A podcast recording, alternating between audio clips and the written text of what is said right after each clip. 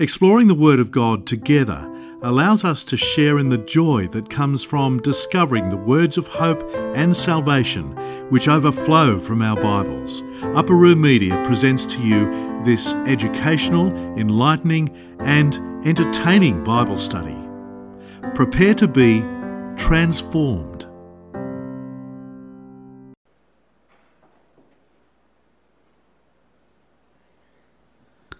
In the name of the Father, and Son, the Holy Spirit, one God, Amen.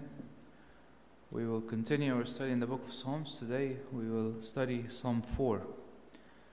Psalm 4 actually is called Evening Psalm. It's one of the Psalms that people used to pray at nights.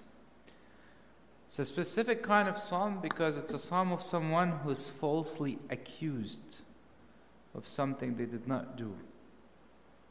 And to be honest with you, like there's so many things that can go wrong throughout the day that you might be able to deal with. But when some when people start saying wrong things about you and rumors about you, it's actually quite difficult. If you guys remember, for example, in the story of Job, like Job was able to take the, the killing of his children, the loss of wealth, the disease, but the one thing that really made him suffer when his friends came and told him, you must have done something wrong. You, have, you must have committed a sin. So when people touch your reputation and touch your image, it's actually a quite difficult challenge. And it's difficult for somebody to sleep at night when people have accused him falsely when people accuse him falsely. Some people say that this psalm is related to the period when David ran away from Absalom. Like you see some verses as like humiliated in, in verse 2, uh, shrouded by lies, surrounded by lies, verse 2, anger, gloom. Some people say it's related to the period when David was running away from Absalom, but it's not clear. It's, the psalmist did not put a specific sign for it. This is one of the Psalms. Remember, a long time ago when we, we did the introduction to the book of Psalms, we said there are some Psalm of praise, some Psalm of thanksgiving. This is also considered to be a Psalm of laments. Psalm of lament. You're struggling all day with people talking bad about you, and it's at night, and you're going to sleep, and you're trying to sleep, but you can't. So you're trying to lament what's happening, that you might be able to find rest in God. So the psalm is so beautiful. The psalm is actually divided into four different sections. From verse 1 to verse 3, it is the Lord who answers prayers. 1 to 3, the Lord who answers prayers. Verses 4 to 6, trust in the Lord. Verses 6 to 7, pray for confidence. Verses 8, rest in peace. So let's take them one by one. The first, the first three verses is the Lord who answers prayer. So, what is he saying? He says, Hear me when I call, O God of my righteousness. You have relieved me in my distress. Have mercy on me and hear my prayer. He's telling God, God, I have been accused unjust, unjustly of some crime. And David the prophet, even though he has been accused unjustly, he does not have a specific request that he's telling God. All he's telling God, God, Hear me. I want to vent. I want to tell you how sad I am. He's asking for God to hear him, and he's asking for mercy. He's asking for mercy, which is quite interesting. Why is he asking for mercy? Because a lot of time, a lot of time, what makes people who are victims face difficult time is that because part of part of being a victim is that you also feel guilty. And part of his life he probably feels guilty. And it does not mean that he didn't do anything wrong. It could very well means that he did something wrong. But he's asking for God's forgiveness. These are the two things he's asking for. He's asking that God hear him. He's asking for God. He's not asking for revenge. He's not asking for God to come and destroy the people who talk bad about him. That's not what he's asking for. He's asking for mercy for himself and for God to hear him. The fact that he's talking to God and calls him God when hear me hear me when I call O God of my righteousness the fact that he's talking to God and calling him the God of my righteousness it, speaks volume to his trust in God by the way the word righteousness in Hebrew means siddiq or it means just so he's actually appealing to God's character as the upholder of justice. He's telling God, God, you are the God of my righteousness. You are the God of justice. You are the God that I have a personal relationship with you. I have a covenant with you. I have a strong relationship with you. So he's coming to him and telling God, You are the God of my righteousness. Also, by the way, the word righteousness is also important because it's connected and related to the fact that when people offer sacrifice, when people offer sacrifice, one of the one of the graces that they receive from the priest, he tells them, "May the righteousness of God be upon you." So here in this passage, when he says, "You are the Lord of my uh, God of my righteousness," it means that you are the God that I sacrifice to that I offer sacrifices to, that I offer prayers to. And that's actually quite important because he's not talking about David himself being righteous, but he's talking about how David becomes blameless through sacrifice. So the God of my righteousness is a just God who I know. He's also a God who made me blameless, blameless because of the sacrifice I offered. And it's actually wonderful because he's telling God, God, you are the God of my righteousness or God of justice, but he's also telling him, Have mercy on me.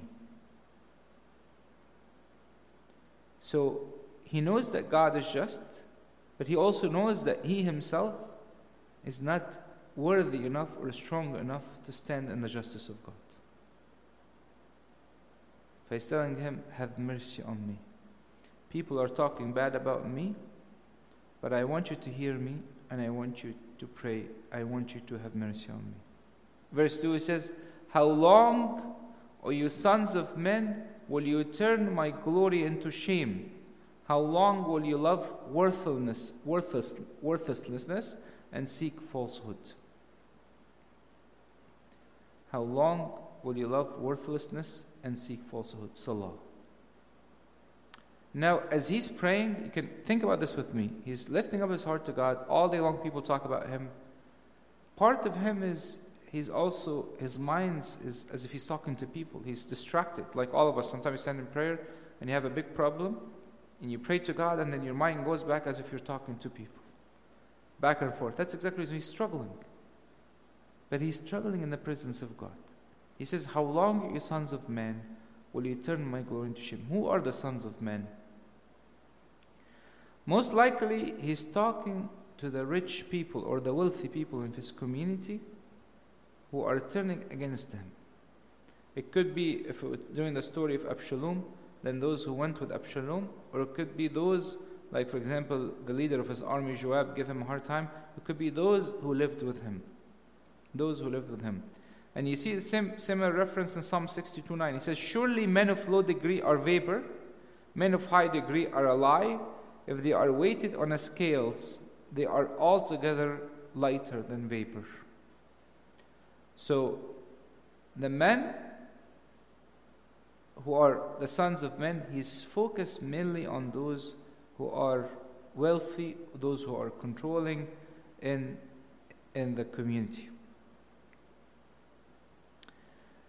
Now, it's quite important because what happens is, is that as he's praying, he's getting distracted almost, and if as, as if he's talking to people, and he's talking to people and he's telling them, Why are you turning my glory into shame?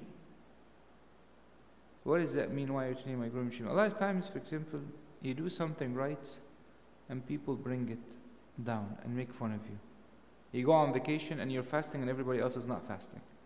and people start telling you, you know, you're ruining the you're ruining the vacation, you're doing this, you're doing that. You take communion every day. People say, Why you take communion every day? Monks didn't take communion every day. Did you talk to your father of confession about take communion every day? As if like you're committing a big sin.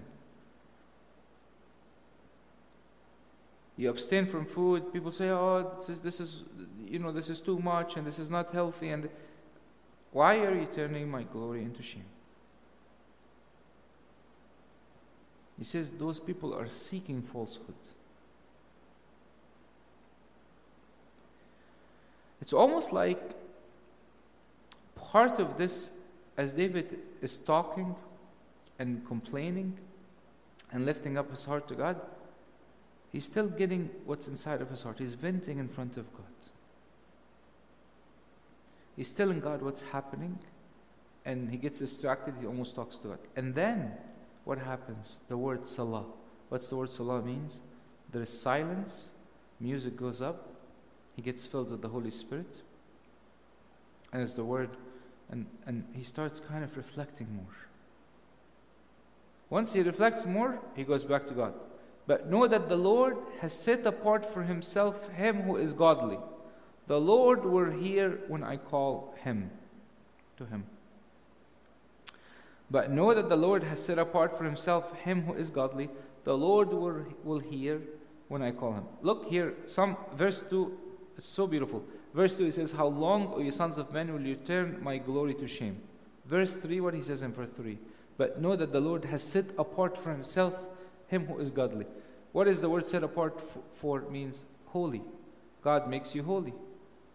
He says, How long you turn, you son of man, turn my glory into shame. You want to take my glory, my holiness, and turn it into shame? He says, By the way, what I discovered in prayer, that it's not up to you God is the one who sets me apart. The answer is actually with God, not with you.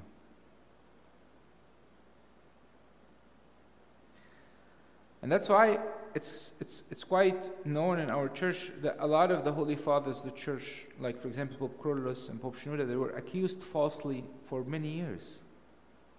And maybe some of their beautiful life did not come out until after the death. So the psalmist, as he prays, once he reaches the word Salah, he comes down, his thoughts are calm, the Spirit comes in, and he answers his own question through the Holy Spirit.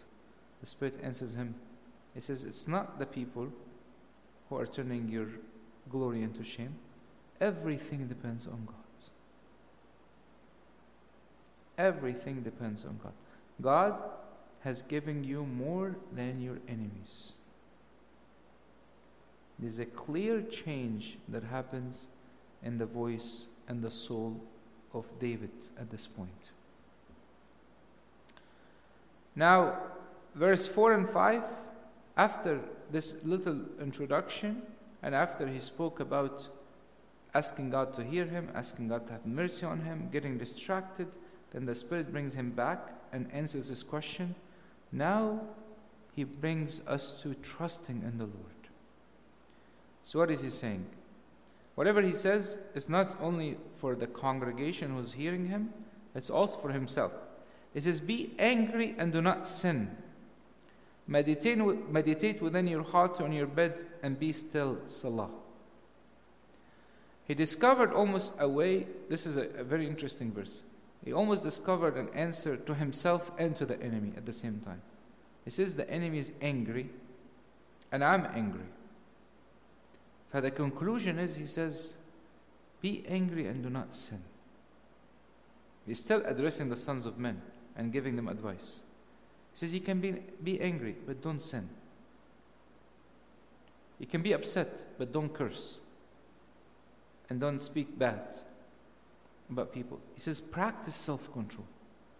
And the second advice he's giving him, he says, Meditate within your heart. He's almost turning into like a father of confession, telling people how to deal with anger. He says, one, the first thing you need to do is do not sin. Hold yourself, self control. The second thing is, how do you have this self control? Is meditate within your heart on your bed and be still. Take time to calm down. This is all he's discovering within prayer. God is telling him, Calm down, be still. You guys know, for example, in the New Testament, there's some people who got too angry. A couple of the disciples of our Lord Jesus Christ in, in, in, nine, in Luke 9, chapter, uh, verses 54. They were in Samaria and people did not receive Jesus in Samaria. What did they say? And when the disciples James and John saw this, they said, Lord, do you want us to command fire to come down from heaven and consume them, just like Elijah did? They got angry because people would not respond to their message and wanted to kill them. And this is, God, by the way, rebuked them. God rebuked them. Here, what David the prophet is saying, he says, The people are trying to turn my glory into shame. They're trying to do all these things. I'm getting angry with them. Now, for me personally, as David, the Spirit is telling me, okay, it's okay to be angry, but do not sin. The second thing, I need to meditate on my heart, on my bed. I need to be still. I need to calm down. And this is also the same advice that David is telling the people those who are angry with him and those who are turning his glory to shame. Also, one of the things that's really important is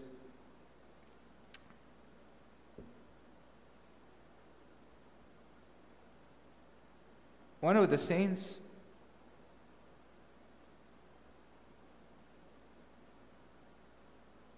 one of the saints said that it is important for you to be angry with your sins, not angry with anybody else. Be angry and repent. When I'm angry at people, I'm motivated by pride. And some people take that verse and says, the Bible tells us, be angry and do not sin. So that's an excuse for them to be angry and to scream and to yell. No. The one thing that I should be angry with is my own sin. And here, when David the prophet is saying, Be angry and do not sin, he's not talking about angry against the people, against his enemies. He's probably angry at himself for the way he thought that the answer was in the hands of people, not God. How long will you people turn my glory to shame? And it turned out to be God is the one in control. And by the way, this is important Saint Ambrose was saying, in his time, the Greek philosophers were trying to give immunity from punishment from those who commit crime while they're angry. Because they said when you're in anger, you're in a state of you cannot control yourself, so they want to give them some sort of immunity. Obviously, that did not work. All right? So the scripture is telling us when you're angry, angry, be, be angry with your sin. And there are so many, so many treatments for anger. So David already, through the Spirit, gave us two, two ones. One, to practice self-control. Number two, to meditate.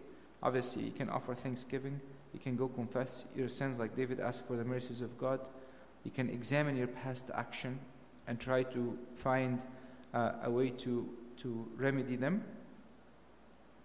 And then he goes to the third advice. He says, Offer the sacrifice of righteousness and put your trust in the Lord. So after David told them, practice self control, meditate on your heart as if he's telling them to repent and sit by yourself and sit still and think about your mistakes. Now he's telling them, offer the sacrifice of righteousness and put your trust in the Lord. Sacrifices of righteousness, those who are offered properly, those are offered from people who are not just doing rights, but they're doing them from a spiritual sense. He's talking to leaders, he's talking to himself. It's actually, tell you guys something interesting, and I mentioned it earlier briefly. In the time, in the time of, of, of the, of, the, of, of Aaron and Moses, and even time of Lord Jesus Christ, what happens is the priest would offer incense in the holies, and once the priest finishes offering the incense, he would come outside and bless the people. And after he blesses the people, they go in and offer the animal sacrifice. So, what is the blessing that the priest will tell the people after after after the, he offered the incense? It's in Numbers chapter six, verses 25, 26. He will tell them, "The Lord will make His face shine upon you and be gracious to you. The Lord lift up His countenance upon you and give you peace." So he's telling them, offer the sacrifice of righteousness. Why? They are angry. Now they're going to go to church and the, the Lord will give you peace. The Lord will offer, will lift up his countenance upon you. The Lord will be gracious to you. Another way to, greet, to, to treat anger is to go and receive communion.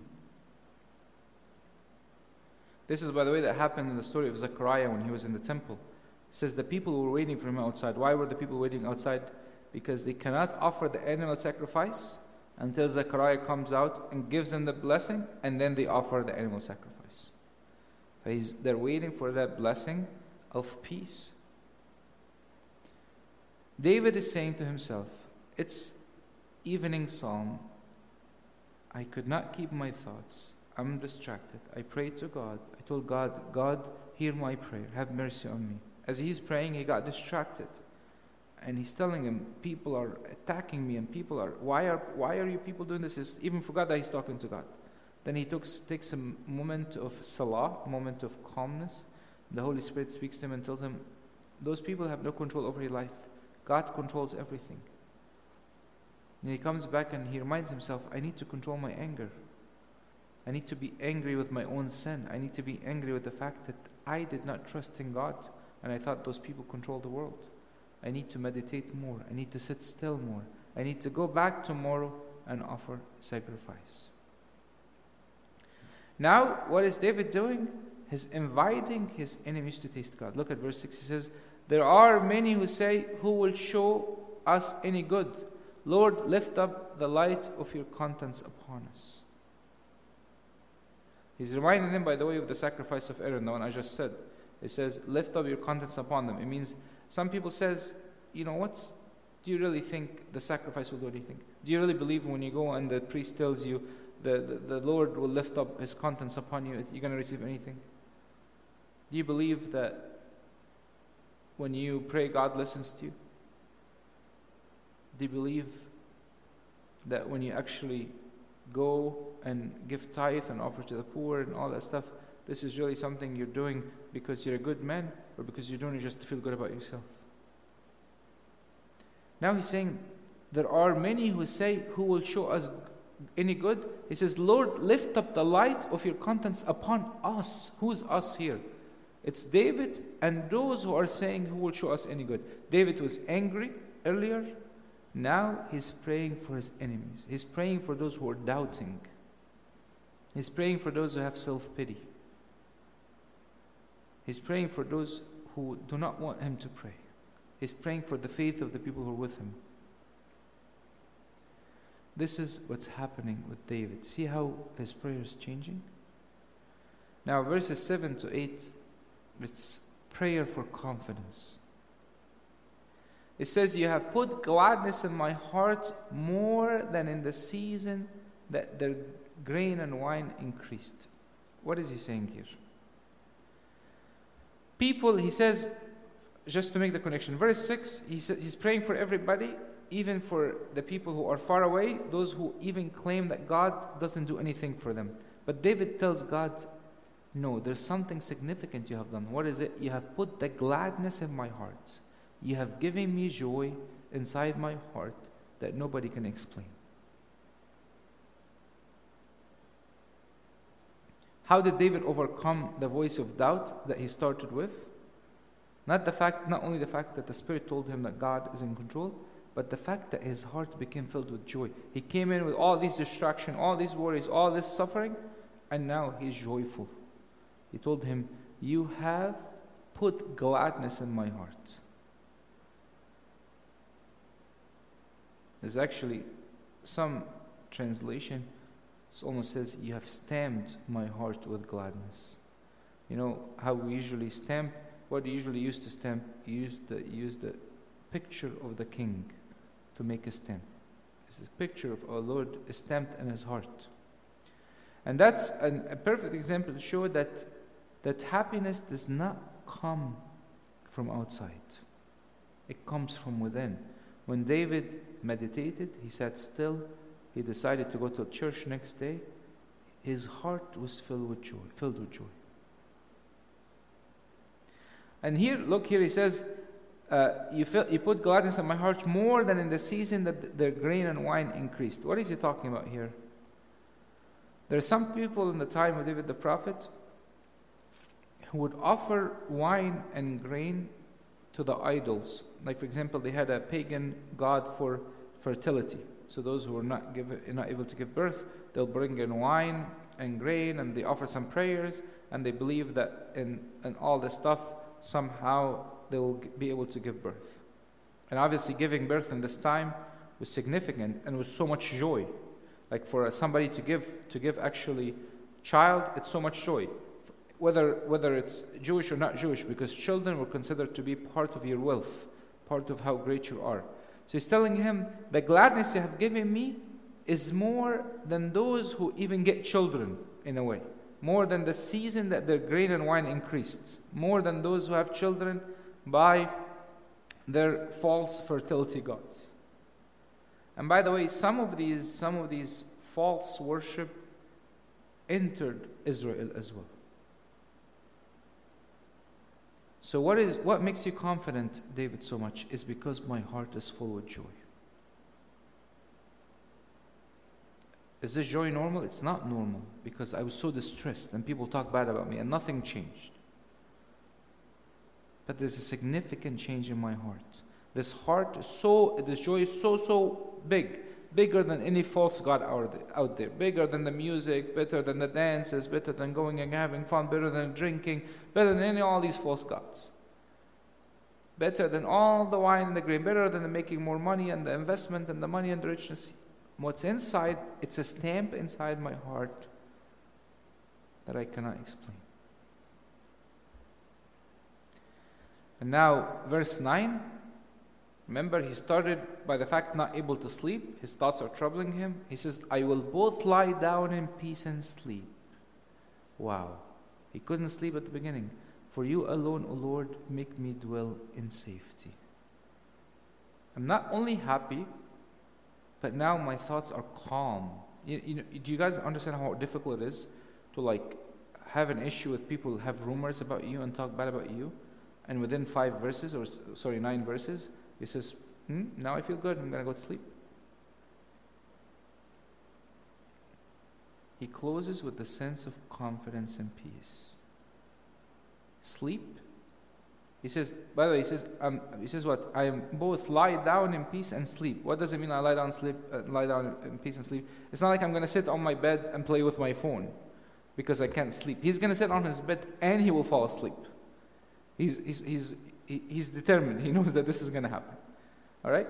Why? Because you are, for you alone, O Lord, make me dwell in safety. There's a there's a quite there's a quite connection between how David makes his faith explicit and how God responds. In verse 1, for example, it says, When I call, answer me. And verse 3, where it says, The Lord hear when I call. The Lord heard when I called. God of my righteousness, in verse 1. Verse 5, sacrifice, right sacrifice. There's, there's, there's, there's a give and take in prayer. Be gracious and hear my prayer in verse 1. Verse 3, the Lord hears when I call. Verse 4, speak in my ear. Verse 7, you have put gladness in my heart. Upon your bed remain silent. Both eight, I both lie down and sleep. Remember the advice he was giving people, telling them telling them, sit on your bed and lie down and meditate. Now he's past that point. He's meditating and he's able to sleep and he's fine. All his issues were resolved in that psalm. He turned actually to be a person who prays for everybody, prays for his, for his enemies, a person who is able to sleep, a person who is over to, ever able to calm people who speak bad about him. This is a truly wonderful psalm that we can pray, especially at night when our thoughts are distracted and our minds are not able to focus on prayer. And glory be to God forever.